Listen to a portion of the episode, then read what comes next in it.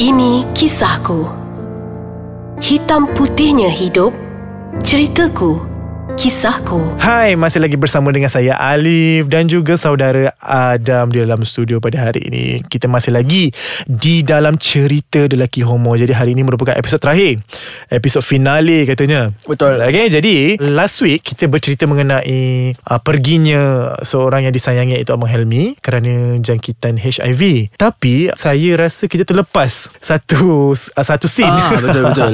Sebab apa? Di hotel yang you guys Oh, pergi ya, untuk enam ya. orang tu kan untuk party Betul. Sex tu, dia ada cuba sesuatu. Yes, dia orang ada tawarkan satu benda kita panggil untuk commercial drug ataupun dadah commercial yang selalunya diguna pakai untuk meningkatkan uh, libido ataupun rangsangan nafsu yang dikenali sebagai ice. Wah, macam fakta. Eh, baguslah.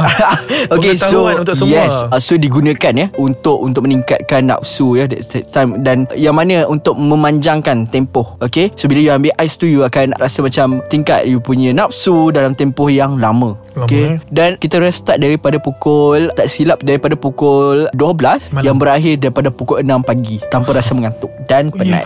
Ya. Benda tu sangat merangsang eh. Ya. Kita boleh stay awake, stay energy. Yes, uh, dia akan berada dalam badan you. Okay, you ada beberapa cara untuk ambil dadah itu daripada suntikan, daripada hidu, daripada vapor. Ya. Oh. So, ya. Yeah, dan cara-cara yang diambil tu sangat berbeza. You punya action untuk dadah tu pun tempoh tu ada berbeza selama 24 jam dalam badan you. Jadi, you kena uh, masa rangsangan lebih kurang dalam 2 hingga 15 minit. Rangsangan tu uh, plus minus de- 2 hingga 15 minit dia untuk ambil action. Hmm. Okay, depending kepada cara yang you ambil dadah tu lah. Jadi masa tu semua bagi, semua kawan-kawan you ambil. Ah semua yang uh, 6 termasuk I 7 tu pun uh, memang kita ambil lah sebab macam yelah kena cubalah nanti kan takkanlah you seorang semua so you dipujuk. So I cakap okay tak apalah I cuba je lah. Okay, macam episod-episod yang lepas mungkinlah kita dah tahu kenapa Aktiviti. uh, aktiviti-aktiviti ni jalankan. Siapa siapakah gerangan yang mendorong kan? Uh, jadi untuk episod kali ni mungkinlah kita nak lebih kepada muhasabah diri lah kot. Betul. Kan uh, Selepas semua kejadian yang berlaku Saya nak tanya satu benda lah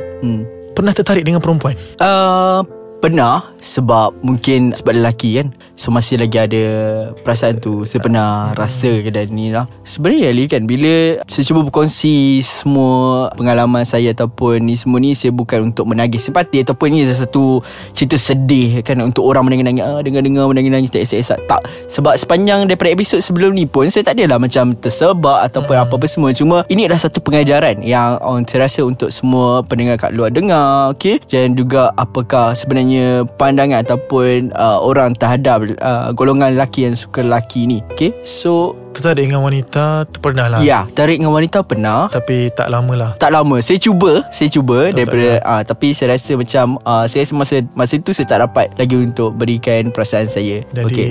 tak adalah. Lepas Jadi tu tak, ada, tak adalah. Tapi untuk dalam tempoh sekarang ni Alif So saya cuba untuk Hindari semua ni. Sebab saya rasa Sebab perlahan-lahan Satu persatu kawan-kawan saya Pergi meninggalkan saya Disebabkan oleh penyakit HIV Jadi pun Stop lah. Sedikit. slow slow. Jadi Slow, slow. dia seperti macam oh, Orang yang isap rokok Yang you suruh untuk orang stop You tak boleh nak Macam tu. You tak boleh macam Okay you kena stop hari ni. Okay Atau- Chop. Okay Chop. What do you think about People out there? People out there lah yang macam Bila dapat Yeah. tahu you macam ni Betul. And you menghukum So Bukan untuk gay sahaja. Mungkin kes-kes yang lain Ya, Kadang-kadang Bukan sebab LGBT pun. Sometimes kalau dia tu bodoh Dia akan selamanya kutuk dia tu bodoh Lepas tu kalau dia tak Dia ambil dadah Selamanya dia akan berdosa. So do you have any opinion on that? Okay bagi I ini adalah Salah satu daripada bentuk bully. Walaupun bukan fizikal Tapi adalah emotional Dia tetap dikonsider sebagai bully. So bi- bila orang cakap macam tu I pernah cerita kat my mum. So my mum tahu yang Sebenarnya I adalah lelaki yang suka lelaki. Mhm. Because dia adalah seorang ibu kan? Dia dapat tahu sendiri? Dia dapat tahu Dia tanya saya Dia tanya kenapa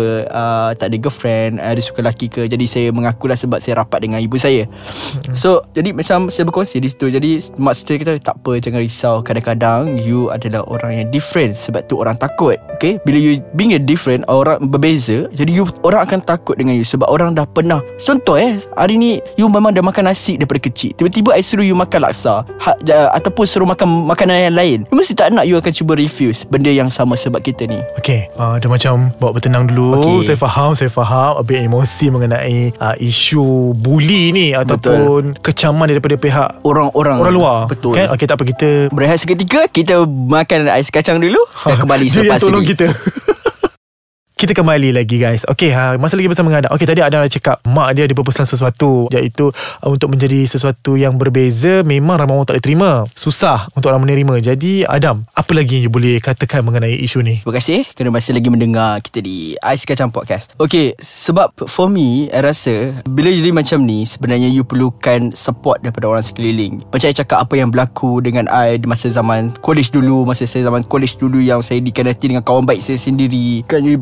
berjanji yang sebenarnya tu ada kawan baik you sendiri. Tapi sebenarnya tidak. Saya tak nak benda itu yang berlaku sebab bila you rasa macam tu, you diherdik. Sebenarnya adakah patutnya wajar orang-orang yang macam ni, you diasingkan ataupun orang ni diherdik. Selama mana you patutnya orang-orang macam ni yang you perlu support ataupun you beri bantuan bukan diherdik ataupun bukan dikeji. Mungkin sebab penerimaan orang mengenai isu LGBT ni di Malaysia Apa yang sebenarnya orang takut adalah seperti mana kalau kita ni bila tengok perjalanan kalau mengikut pada jalan Rasulullah sendiri ya dia tak ada pula yang pergi okey sebab berlainan dengan agama dengan aku Yahudi kau Kristian adakah Rasulullah pada waktu tu juga dia Mengecam. treat, ah treat orang tu sebagai mengecam kan? Betul tak? Sebenarnya tapi you you gunakan pendirian you, you gunakan cara yang baik sebenarnya untuk bawa. Insyaallah mungkin seperti saya saya jumpa seorang yang membuat saya jalan kembali okey? Bukan untuk you herdik ataupun orang yang hina. Selagi lama itu lagi tu dia akan memberontak Alif. So you memberontak selama benda ni tak akan habis. Okay. masalah ni tak akan habis. Jadi kalau you inginkan apa persekitaran yang macam yang bagus. Tak ada golongan-golongan macam ni. You patut support. Betul Untuk Betul. beri nasihat Memberi Betul. jalan yang betul. Ini naluri Alif. Dia bukannya macam uh, You perlu inject Dan baru dapat penyakit ni. Dia bukannya macam kau tadika Besok dah masuk universiti. Betul. Yes. Dia bukannya macam uh, You makan Makan Lepas tu oh, baru dapat penyakit ni. Ha, Tidak. Benda ni dah memang ada Daripada dalam diri you sendiri. Cuma dia perlukan satu Untuk trigger keluar. Okay Benda tu Naluri tu. Betul Naluri. Jadi itu adalah As of my concern Benda tu adalah ha, Ujian. Betul. Kita sebagai Muslim lah Uh, nak tanyalah daripada perspektif kita sebagai seorang Muslim Ini merupakan ujian betul Betul. Yang diberikan kepada Adam Dan juga kawan-kawan yang lain Yang senasib ataupun sewaktu dengannya Jadi as a Muslim Adam Benda ni sememangnya 100% salah Betul. Tidak ada excuse Tidak Grey ada zone, uh, yang Tidak, yes, tidak, no. tidak, tidak Betul. Dia memang no Yes, Yes, no. itu sahaja Matlamat tak menghalalkan cara Ah jadi Betul. boleh tak Adam maybe Yelah kita takut lah Ada orang di luar sana yang menganggap Oh nak jadi benda ni boleh je Tapi tengok niat tak nak. Jadi boleh tak Adam Bagi opinion sikit? Kalau orang luar rasa takut Kita sendiri yang duduk dalam diri ni Lagilah takut. Sebab kita berbeza daripada orang lain. Kita tak sama seperti orang yang kat luar sana. Jadi of course kita takut.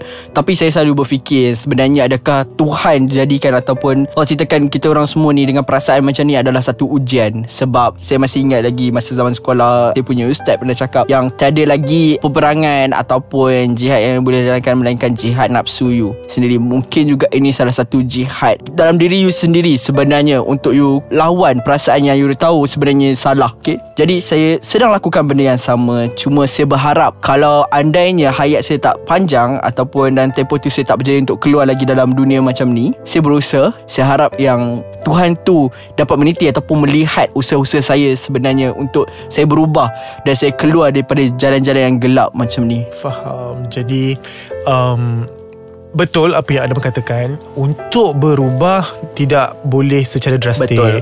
Kita kena slow-slow. Untuk berubah juga Kita perlukan support Ataupun tulang belakang yang ramai Yang banyak Untuk membantu kita menjadi Insan yang betul Insan yang berguna Tidak hanya kepada golongan-golongan seperti ini Betul. LGBT Untuk manusia biasa juga General. Untuk uh, menjadi berjaya Untuk menjadi mukmin yang berjaya pun Kena ada orang-orang yang menyokong daripada belakang Jadi kita boleh ringkaskan Selama uh, beberapa episod kita Betul. bersama Kita dapat lihat uh, Allah ciptakan manusia Tuhan ciptakan manusia ni Pelbagai cara Ataupun pelbagai haluan hidupnya uh, Jadi kalau semua Allah cipta haluan yang sama, sama, ya. Itu bukan kehidupan lah namanya Betul. Sebab kita lah Nanti semua orang pula suka makan nasi Benda Ah, semua kan Jadi tak ada pelbagai Semua last pesanan saya kepada semua pendengar podcast Ais Kacang yang mendengar program ini. Saya berharap jika ada kawan ataupun saudara ataupun anak ataupun siapa-siapa yang ber- berdekatan dengan anda yang senasib dengan saya yang punya naluri macam ni, saya minta untuk bukan untuk dikecam, bukan untuk dikeji ataupun bukan untuk diherdik. Jadi saya rasa lebih baik untuk kita mendidik kita kita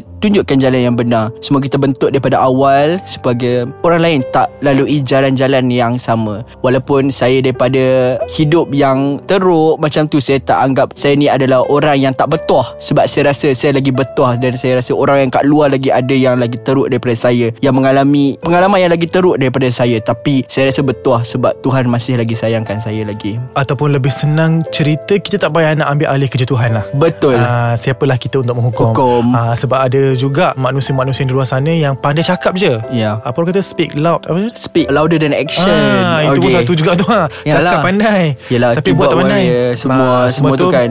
Tak boleh Jadi kita cuba Selami dulu Kehidupan orang-orang seperti ini Dan kita cari jalan Solusinya Untuk bantras Isu-isu yang Tak berapa sedap Untuk didengar lah Sebelum berakhir Ha-ha. Saya rasa ada satu benda yang saya perlu share Sila. Iaitu ada satu video di YouTube hmm. Yang saya rasa pada pendengar boleh untuk Dari ada satu daripada advertisement Daripada America Psychology Yang mana dia publish daripada seorang budak Yang jalan LGBT Ataupun yang sonsang Yang mengalami depresi Dibuang keluarga Dan akhirnya uh, decide untuk bunuh diri Selepas apa yang terjadi Jadi saya rasa video itu adalah satu Saya rasa refleksi kepada diri saya Dan saya rasa bersyukur sebab saya tak pergi ke jalan yang salah tu Hmm. Okay Jadi Untuk lima episod ni Saya rasa macam-macam Yang saya dapat Macam. belajar Macam-macam perkongsian Yang telah diberikan oleh Saudara Adam Jadi Saya dan juga pihak Ais Kacang sendiri Nak mengucapkan ribuan terima kasih Kepada Adam Kerana sudi Menjadi tetamu dalam ini kisahku Kerana beliau sendiri Yang ingin berkongsi sebenarnya Bukan saya jemput Bukan Se- Sebab saya nak orang belajar dan tahu Dan pada semua kawan-kawan yang punya nas- senasib Mm-mm. saya, saya minta untuk tolong jaga diri Lakukan benda yang baik Selagi ada upaya Keluarlah daripada jalan ni Sebelum kita terlambat Jadi kami daripada pihak Ais Kacang mendoakan Adam supaya dapat berubah pada satu hari nanti. Amin. Kita doakan perjalanan hidupnya lebih lancar. Amin. Ah, tak apa, semoga ini menjadi